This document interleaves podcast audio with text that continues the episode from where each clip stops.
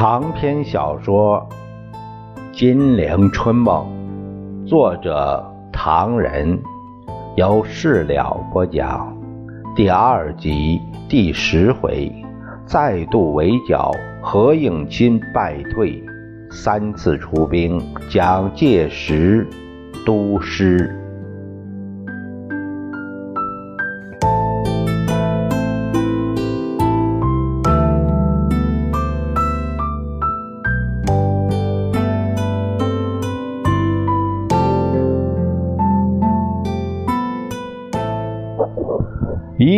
三一年二月初，南京大雪纷飞，滴水成冰。蒋介石谢绝会客，在暖烘烘的书房里研究《曾文正公全集》。侍卫来报，军政部长何应钦求见。蒋介石连忙下令，请他来。何应钦穿着厚呢大衣，全副武装，行过礼，坐下。后天可以出发了。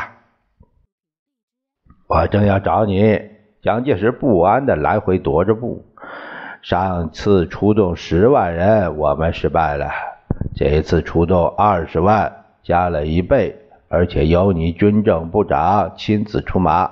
希望你替我挽回一点面子，别让人家笑话我们，说狮子捕兔，结果扑个空。一定，一定。何应钦满有信心，这次我们要记住上一次的经验，按照您的意思，步步为营，稳扎稳打，重重包围。而且这个时候正是春耕，我一定要做到破坏春耕，抢光牛粮种子，放马吃秧，放干水田，拆烧房屋，杀尽共匪的目的。好好好。蒋介石露出笑容：“景之，曾文正公全集这里有好文章。”边说边把这几本书捧了过来。只见上面密密麻麻、圈圈点点，有的一连串，有的圈外加圈。蒋介石郑重其事，点点指指：“景之，呃，我来不及把曾国藩、左宗棠的这个。”著作和笔记详细研究编成册子，就要你就要动身了。这一路上有空的时候，你可以多看看。内中对于保甲、民团、储粮、剿匪经费以及对匪军进攻防御方法都有精辟的论述。你多看看，回头我送给你一部。一定。何应钦慌忙的答道：“设下也有。”您不必送了。景之，蒋介石喝了一口牛奶，放下杯子。喝牛奶本来我没这个习惯，可是夫人一定要我当茶喝，哎，腻得很。他面孔一沉，景之，此去有一点要注意，对于军风纪，我一定严厉管理。不是这个意思。蒋介石翻了几页书，指点着说：“你瞧，这是曾文正公给他九弟国权的信，想见大锁三日，大锁十日。大锁知道什么意思吗？这个是是搜索敌人吧？”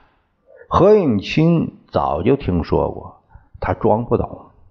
蒋介石果然得意的大笑，哈哈，太老实，敬之，你太老实。曾文正公笔下大锁，说穿了就是抢劫，拿抢劫刺激士气，拿抢劫来鼓励三乡子弟替他攻城略地。你说这个办法啊？蒋介石把书往桌上一撂，啊，何应钦装着恍然大悟的样子，接着也跟着笑起来。这些兵，他们凭什么替你打共产党？曾文正公想得很聪明，啊，大锁三日，大锁十日，来满足士兵的欲望。哎，这是好主意，好办法，记着。凝视着窗外雪花飞舞，蒋介石半晌没开口。紫金山头白皑皑一片，水壶在火炉上吱吱作声。何应钦正襟危坐，听他还有什么下文。蓦地，蒋介石回过头来，悠悠的说道：“蒋志，那你走吧。出发那天，我们还可以见面。共产党不能小看了他。”要记得张辉瓒的吃亏原因。我记得。何应钦告辞，但立刻被蒋介石留住。小志，说说看，你这次率领二十万人马出击，对于我的布置有什么意见？没有意见。何应钦忙不迭的答道：“没有意见。您的战略战术太好了，此去我一定按您的。”指示以朱绍良、蔡廷锴、孙连仲三军为主力，以刘和鼎驻建宁，陆孝臣向东坡，孙连仲出东少，郝梦麟驻沙溪，郭华定攻东固，蔡廷锴扑兴国，王金泉，呃，还有龚炳潘去福田。何应钦眉飞色舞，这就是您的步步为营、稳扎稳打，呃，分进合击、重重包围的战术。好，好，好！蒋介石捧着牛奶，频频点头。还有什么？何应钦一怔，想不起来了。呃，请您指示。张文正公与九弟。国权书，蒋介石指指炉旁边那一叠线装书啊啊！大锁三日，不，大锁十日。蒋介石拍拍他肩膀，两人相视而笑。何应钦告辞，蒋介石送他到门口，却见宋美龄一扭一扭迎面而来，对何应钦略一点头，便开口叫道：“达令，我等急了。”大使馆又来电话，你还是动也不动啊啊！蒋介石对何应钦笑道：“我倒忘了还有个宴会，不走不走。”这个人，呸，讨厌死了！大模大样的，我不懂，为什么你派他做总司令打共产党？大连，蒋介石当着他。一口气喝完杯中的牛奶，抹抹嘴儿就走。你不知道，这是我的遗迹。你知道，这次二十万人马都是杂牌队伍，让他们同共产党干吧，两败俱伤那最好，打垮共产党也不错。反正二十万人马不会一个不缺，打不过呢，那我可以说话了。至于让静之去指挥，你当然知道我的用意何在。好好，来来，准备车子。说罢，披上大氅，前呼后拥，出席大使馆的宴会去了。那边厢，红军将领们在天寒地冻中通宵会议，迎击来者。红军最高负责人综合情况说道：“这次蒋军加了一倍，二十万。以何应钦为总司令驻南昌，何应钦的头衔比鲁涤平响亮。他是国民党的军政部部长。可是同第一次围剿一样，二十万人全部是蒋介石非嫡系部队。”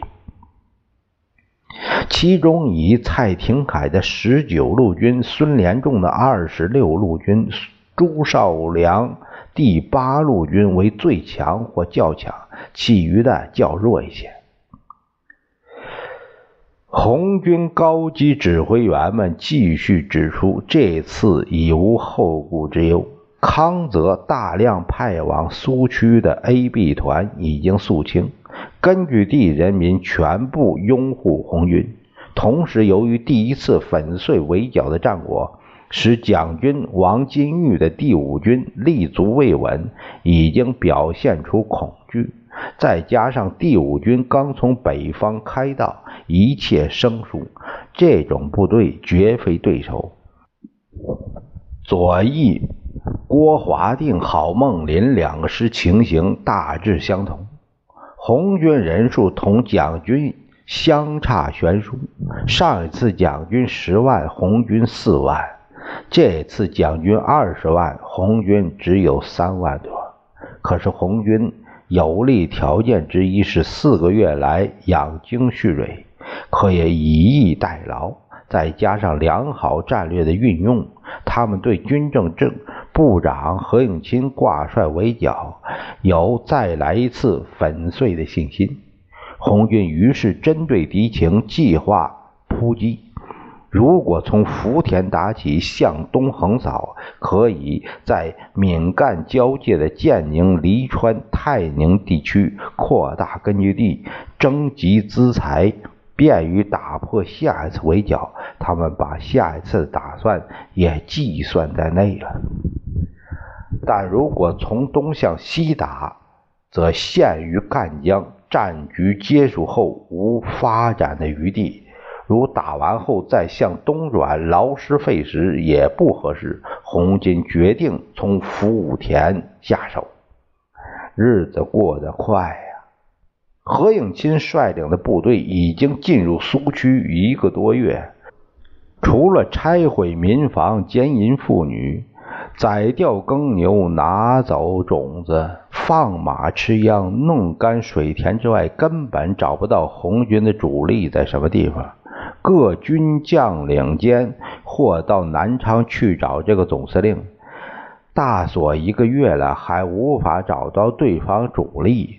共匪采取的是闪避战术，极力避免作战，一直退到不容易到达的深山里，兼化整为零，先行分散，然后再在我们附近集合，突然突袭，脑筋伤透了。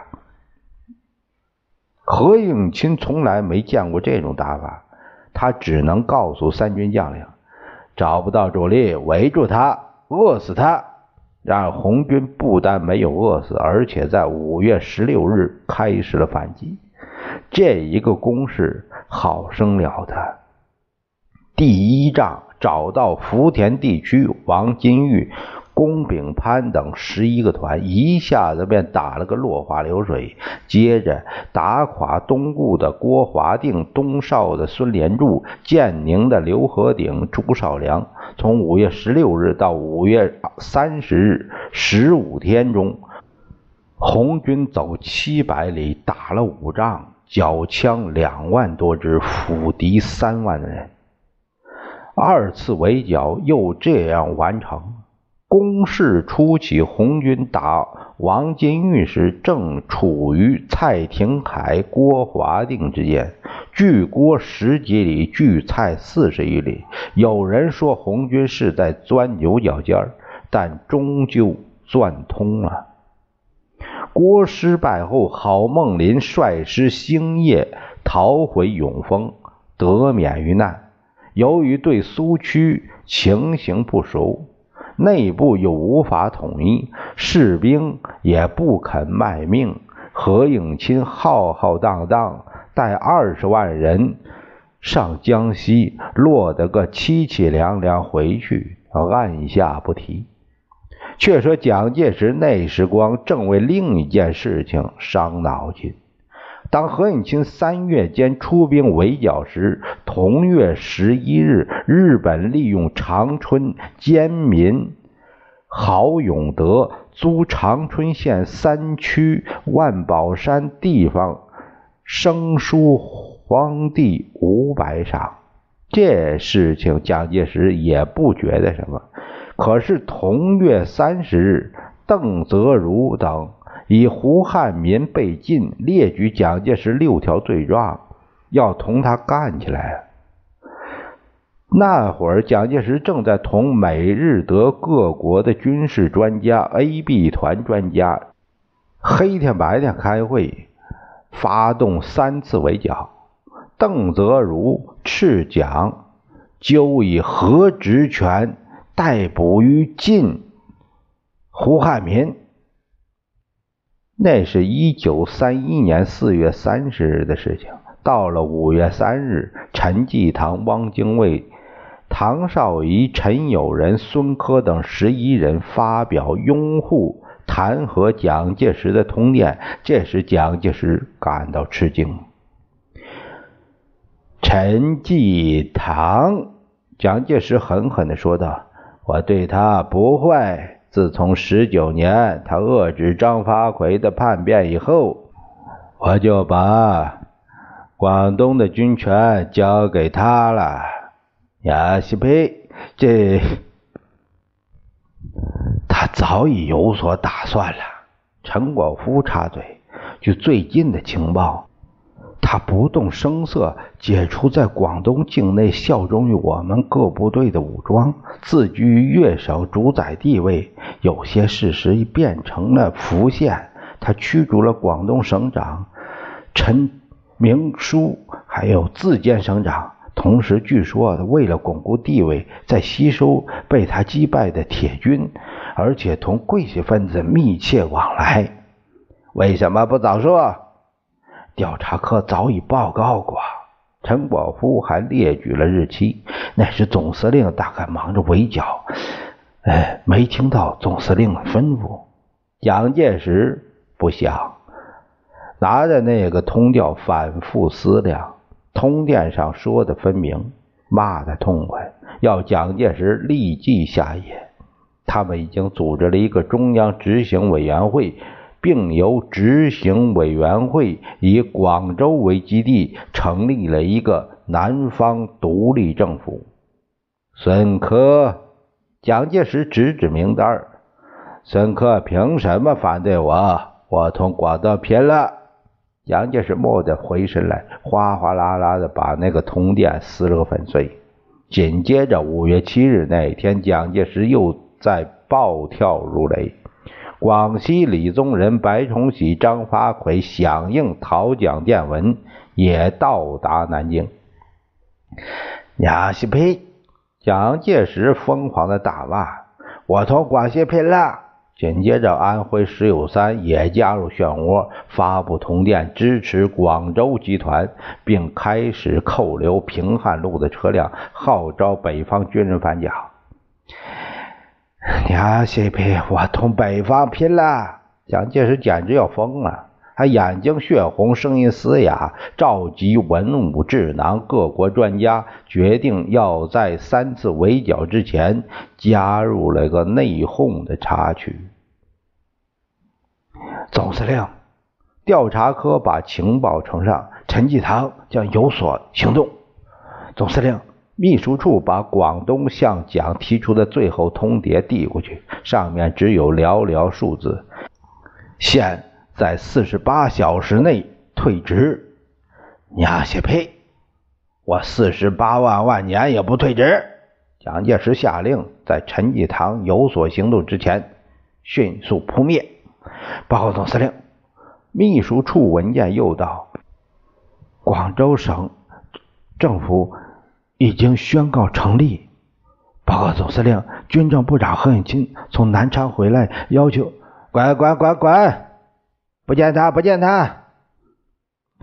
哎呀，还是见见的好。张群、杨永泰这些人从中说情。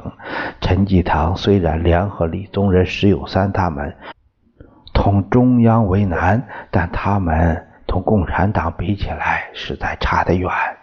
何敬之从前线回来，虽然失利，但是他带回来围剿的经验，不妨听听他的报告，从而制定第三次围剿计划，倒很实际。其实何应钦打败仗回来，对蒋介石来说，他倒一点儿都不感到难过。首先，二十万杂牌部队同红军双方都有损失，而他的主力丝毫未动。其次，何应钦平时总有点瞧不起蒋介石的言论举动，这次黯然归来，还有资格瞧不起蒋了？于是，当作是张群、杨永泰等人的人情转语接见，垂头丧气的何应钦被召进来了。何应钦的报告使蒋介石大吃一惊，他把红军描绘成了自天而降的勇猛队伍。蒋介石心想，这是他故意夸张敌人能耐，来衬托自己失败归来是不可避免性。但何应钦的建议却深为蒋介石所同意，不要放过红军，趁他休息还不够，立刻把他一网打尽。如果为了对付陈济棠放过了共产党，那前途发展就很不利。张群、杨永泰等人也赞成这种说法，一致认为陈济棠没有多大能耐，其实力与战斗性远不如江西的红军。目前是这两个地方都在动兵，但主要的还是在江西红军。石友三怎么办？蒋介石着急着问：“他已经干起来了，扣留了平汉铁路的车辆。我看这事情一刻不烦二主，杀鸡不用牛刀。”陈果夫兄弟建议：“好在汉卿东北军同石友三距离不远，还是请他对付石友三吧。”大王还得派兵。蒋介石在地图上抓耳挠腮，再三端详半晌，只见他低沉着宣布：“好，现在我们集中力量消灭共匪。这次我决定亲自出马，请敬之同我一起去。预备派多少人马？第一次十万，第二次二十万。呃，这……”这次围剿出动三十万。会议结果决定由蒋介石自任总司令，下面再分三路总司令：中路何应钦随蒋介石驻南昌，右路陈明书驻吉安，左路朱绍良驻南丰。六月七日，蒋介石离京赴赣。亲自统帅军队，出发前夕要陈布雷带你三个文告：一对军队，一对百姓，一对苏区人民。放过这三个起身炮，三十万兵马跟着出动。到达南昌之后，蒋介石却接到一个啼笑皆非的消息。陈济棠已经公开着手准备组织对南京的北伐部队。娘西皮！蒋介石骂道：“北伐是我的专利品，你陈济棠也敢冒出来挂牌凭这一点，我就要你的脑袋。”可是陈济棠也要取蒋介石的脑袋。有一天，蒋介石在。南昌检阅围剿部队归来途中，忽然有人朝他开枪射击。那天蒋介石正检阅归来，一连串车辆行驶在南昌大街上。南昌居民听说这一次蒋介石亲自出马打共产党，街边挤满了瞧热闹的人，用着好奇和冷漠的眼光投向那一串串车辆。不料路旁有人向车子放枪，一阵骚动之后，街两头便进行封锁。有三个大汉仓皇挤出人丛，被卫队当时发觉，立即逮捕，身上搜出短枪，押到总司令部，由杨永泰严刑审讯。你们是共匪派过来的？杨永泰高高在上，把案桌一拍。说还有多少余党？叫什么名？藏在什么地方？三个人一怔，还没等发言，老虎凳已经推到面前。杨永泰说：“找找找找！”三个刺客连忙回答：“我们是陈济棠派来的。听说蒋介石到南昌，我们便奉命跟踪，见机行事。这次从广州，哎，动身已经等候好几天了。听说刺客来自广州陈济棠，杨永泰还以为他们说谎，问了问广州和陈济棠的情形，三人说的头头是道，不像冒充。杨永泰便挥挥手，退出去枪毙。说罢，就匆匆的赶到蒋介石那边。只见蒋介石脸色苍白，还没有从恐惧中回过神来，看见杨永泰过来，忙不迭的问道：“三个人枪毙了没有？”“已经枪毙了。”“啊，共产党也掀起我们 AB 团来了。永泰，你不知道有多危险，幸亏我们车子多。”此刻摸不准我在哪一个车上，哎，又怕失掉这个机会，向我面前一辆车子放了几枪，一个卫士中弹死了，三比一，他们死了三个，我们死了一个，我还要枪毙三十个共产党，这个。杨永泰待他骂完，低声报告：“完全出于意料之外的，行刺的事情不是共产党，广州陈济棠派来的。”蒋介石又怔住了。只见他沉吟半晌，蹦起来，坐在写字台上，提起笔向杨永泰说道：“我还以为是共产党，想不到陈济棠。好吧。”我调集四个师去湖南遏制已经开始攻势的广西军队。看起来陈济棠他们这下子布置的相当凶险，倒不能小看他了。抽调四个师太多了吧？反正这边有三十万人马。可是我们已经打过两次，抽调两个师怎么样？对付石友三，好在还有汉卿的东北军。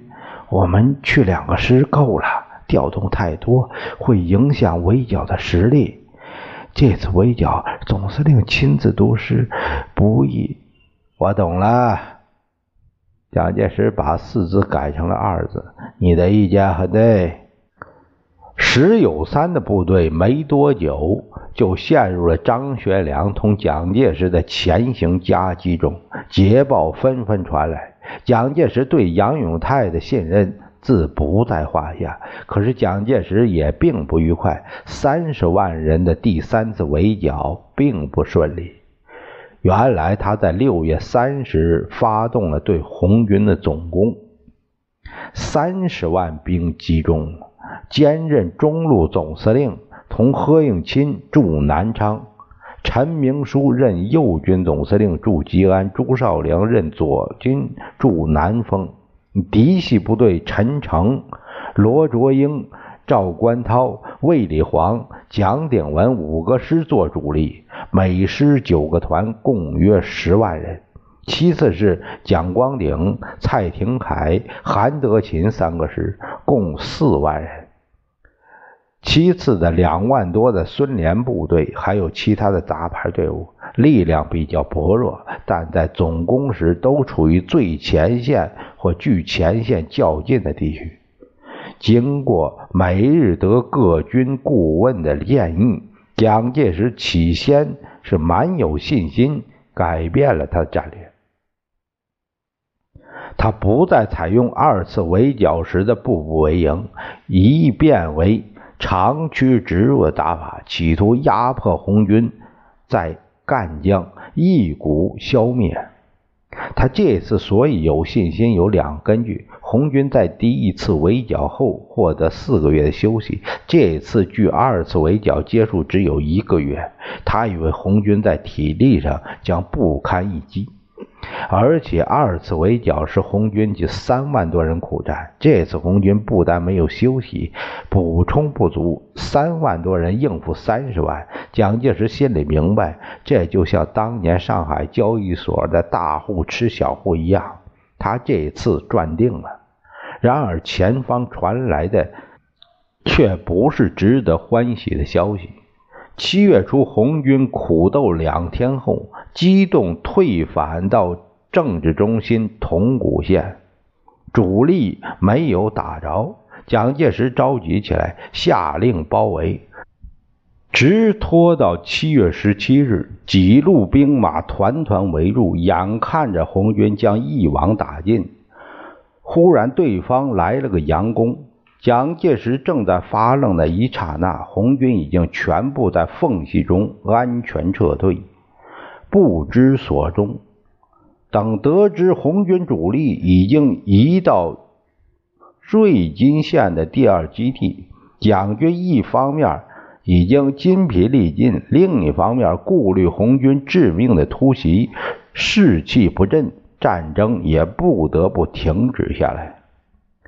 蒋介石于是整日的长吁短叹，脾气更暴躁。三军将领经常同他在一起开会，只听他一个人哇哇直叫。将领们反正出不了好主意，也乐得唯唯诺诺，图个干净。正僵持间，有几个外国专家同宋美龄上南昌来了。对于专家们，蒋介石是多多益善，来者不拒。反正有文武官员侍从翻译，一旁伺候着，他可以不管。可是来了个宋美龄，这非文武官员可以公开代理蒋介石职权的。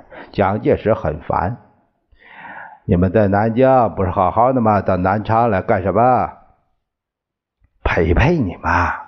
宋美龄吩咐侍从把打字机搬进书房。瞧，这次我诚心从军来的。美国朋友劝我换换生活环境，多走动走动，这身体不至于变胖。而且纽约报纸已经同我定下合同，我到南昌来找资料，报道你打共产党的真实情况，稿费从优，而且你也可以通过我的报道，让美国人知道蒋某人多辛苦，春夏秋冬一年四季的替他们打共产党，他们给你援助不是更多吗？这正是夫人手提打字机，要到前线看剿匪。